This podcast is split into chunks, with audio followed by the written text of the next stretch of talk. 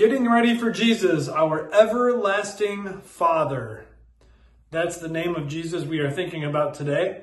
And I'd like to read Isaiah chapter 9, verse 6. Again, the theme verse for our four part names of Jesus as we're getting ready for Christmas message series. For to us a child is born, to us a son is given, and the government will be on his shoulders. And he will be called Wonderful Counselor, Mighty God, Everlasting Father, Prince of Peace. Now, when you think of the term father, you can't help but think of your own father, as well as if, like me, you are a father of children, that uh, that's an important responsibility God has given you. If you're a resident of a country, as we all are, many of the people listening to this message will be residents of the United States of America, you, you might think of a founding father of your country, such as George Washington. You think about George Washington, who led our, our country into battle, even though he didn't necessarily want to at first, through the Revolutionary War and was then the first president of our country years after that war ended. George Washington was courageous. George Washington was determined. George Washington did a wonderful job as a leader. And it seems as though he was universally regarded as the one person who would be a great fit, not just as the leader of the Revolutionary Army for the colonists, but then also as the first president of our country.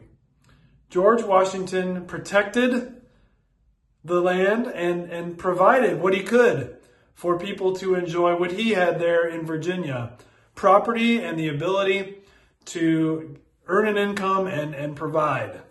Those two words are what you think of the most when you think of a father. Provider, protector. And what is special about Jesus as he gets the name Everlasting Father is how long does he provide for us? How long does he protect us? He does this forever. He's everlasting as our Father. He doesn't have a, a scene of life where he is decaying, where he is separated from us, where he is going to be limited by death. And that is very interesting to think about because there was a time in his life, of course, when Jesus was subject to decay and death. He lived on earth for 33 years, starting with that manger and Christmas. And then he grew older and his body decayed as he was on the cross and, and he died. Yet our everlasting Father didn't have his existence end then, but he rose back to life, continuing to provide for us and protect us. Think about how Jesus provides for us. He provides for us by giving us forgiveness of sins, by giving us a relationship that lasts, by giving us the assurance that He will always love us unconditionally no matter what.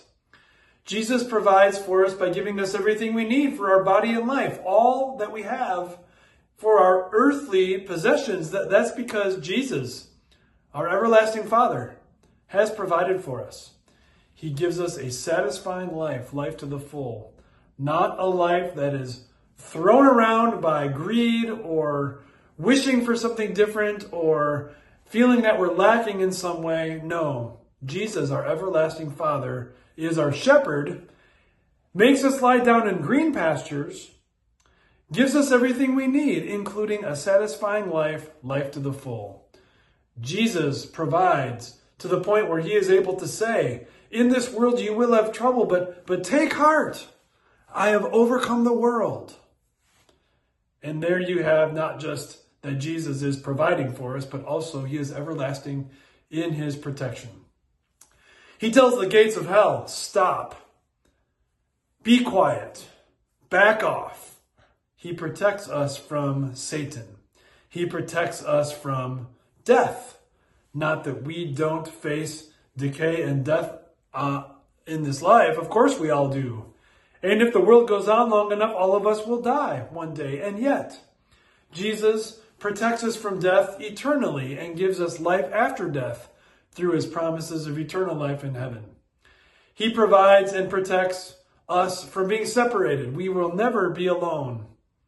What a gift that Jesus is our wonderful counselor, our mighty God, our everlasting Father, always providing for us, always protecting us. Give that some thought as you are getting ready for Christmas.